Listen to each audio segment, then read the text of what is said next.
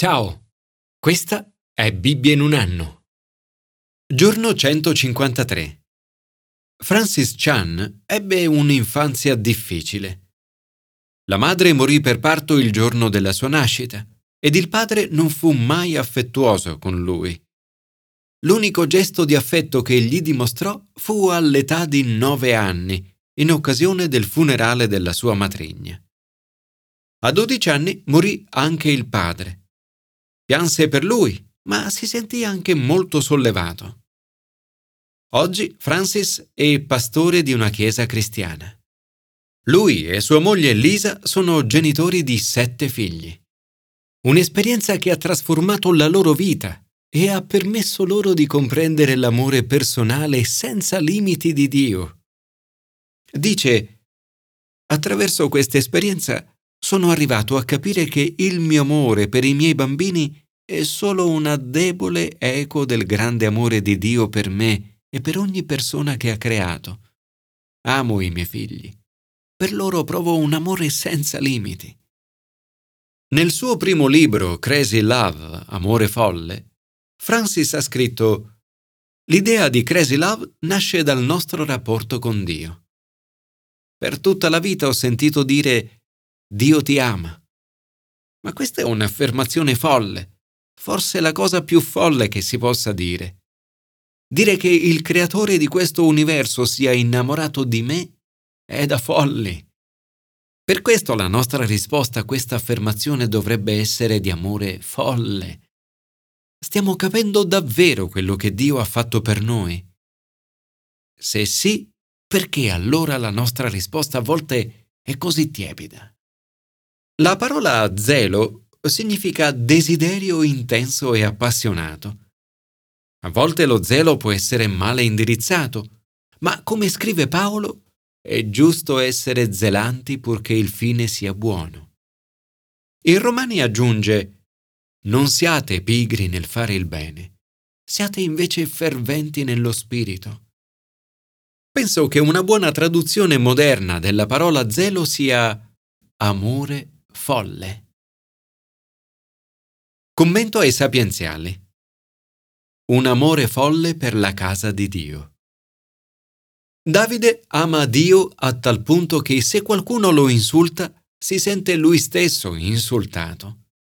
Sentire le persone che bestemmiano contro Dio è qualcosa di spiacevole e doloroso. Gli insulti di chi ti insulta ricadono su di me. Davide scrive mi divora lo zelo per la tua casa. La sua passione per la casa di Dio è grande. Essa infatti è il luogo simbolo della presenza di Dio per il suo popolo. Gli stessi discepoli, nel vedere Gesù sgomberare il Tempio, ricordano queste parole. Per zelo verso la casa di Dio, Gesù scaccia tutti coloro che nel Tempio stanno cercando di trarre profitto da quel luogo di culto, a svantaggio di quanti volevano avvicinarsi a Dio. Davide non vuole che il nome di Dio sia screditato, come pure non vuole che qualcuno rimanga confuso a causa sua. Chi spera in te per colpa mia non sia confuso, Signore. Davide conosce la sua debolezza e la sua colpa, come anch'io conosco la mia. Dice, Dio, tu conosci la mia stoltezza e i miei errori non ti sono nascosti. La sua preoccupazione principale è di non disonorare la casa di Dio.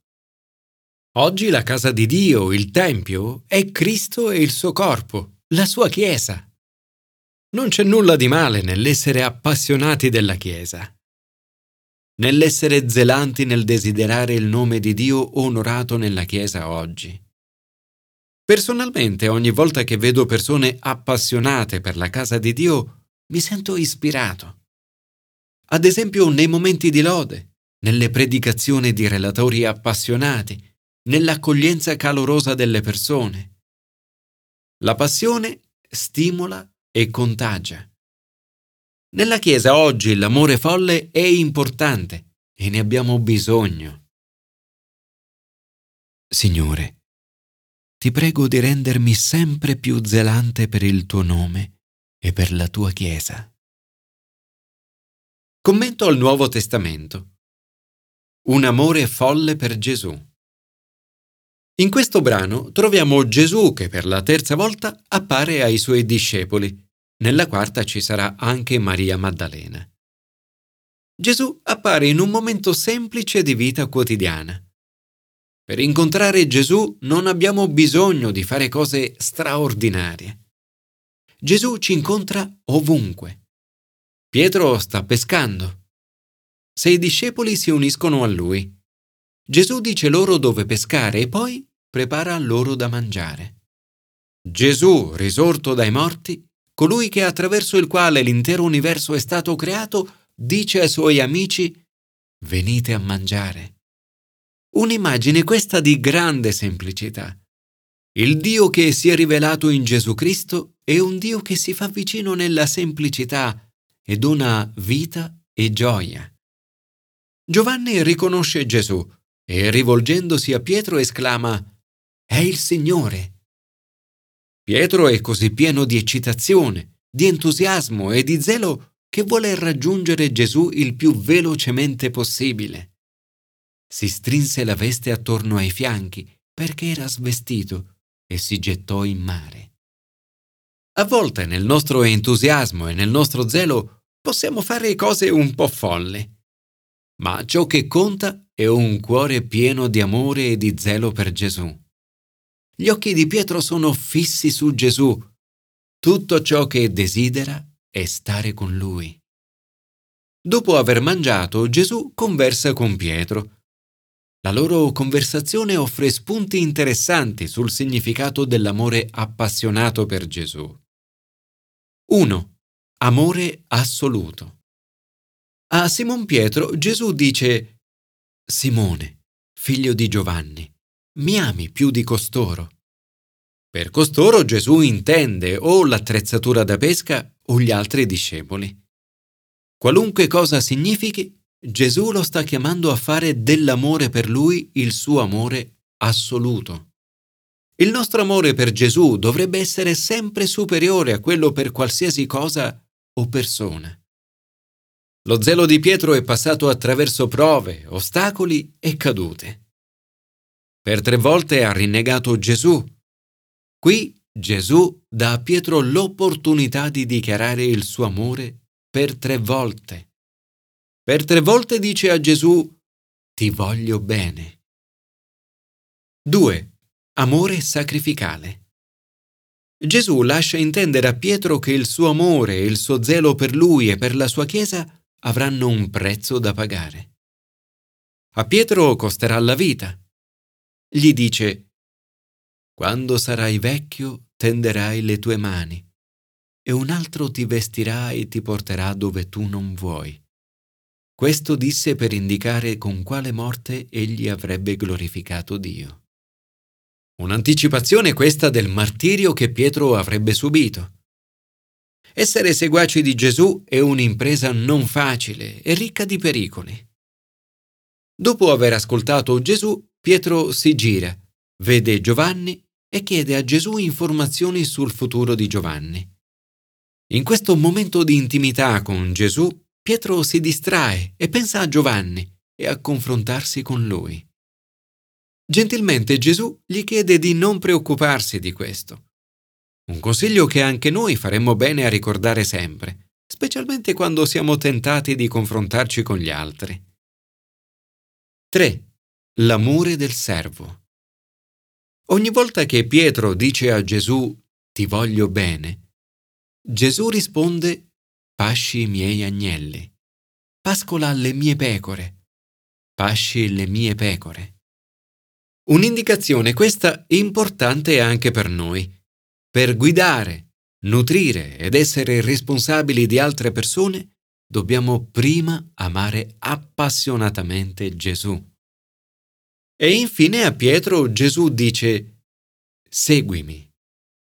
L'amore folle per Gesù richiede di seguire il suo esempio. Gesù ha donato un amore da servo. Ha detto, Nessuno ha un amore più grande di questo, dare la vita per i propri amici. Nel lavare i piedi ai suoi discepoli ha dato un esempio molto concreto di cosa significhi quest'amore servile. Una chiamata ad aiutare le persone a prescindere da ciò che proviamo per esse, a crescere nell'amore per Gesù, non cercando mai di controllarle, ma di renderle libere.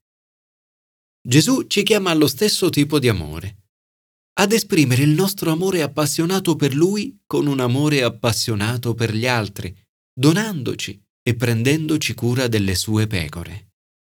Pietro è disposto a fare di Gesù l'amore supremo della sua vita. È disposto a pagarne il prezzo e a seguire le sue orme di amore servile.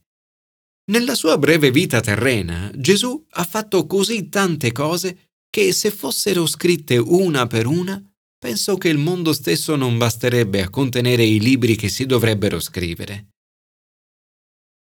Signore, aiutami ad amarti come Pietro e ad essere zelante per te. Aiutami a pascere i tuoi agnelli, a prendermi cura delle tue pecore e ad essere disposto a pagarne il prezzo, qualunque esso sia per seguirti fino alla fine. Commento all'Antico Testamento. Un amore folle per l'unità. Con la morte di Saul, Israele e Giuda si trovano divise. Abner chiama Joab e dice, Dovrà continuare per sempre la spada a divorare? Non sai quanta amarezza ci sarà alla fine. Un grido questo che anche oggi non smette di riecheggiare nel mondo e in particolar modo in Medio Oriente tra continue turbulenze e divisioni. La guerra fu lunga. Abner invia dei messaggeri a suo nome per chiedere a Davide di chi è la terra. Come oggi, la questione riguarda la terra. Abner risponde, fa alleanza con me ed ecco, la mia mano sarà con te per far volgere a te tutto Israele. L'alleanza viene stipulata e per un certo periodo la terra ritrova unità. La divisione è così distruttiva. Lo vediamo oggi in Medio Oriente. Lo vediamo oggi anche nella Chiesa. Per questo siamo chiamati a pregare per avere persone leader sempre più appassionati di unità.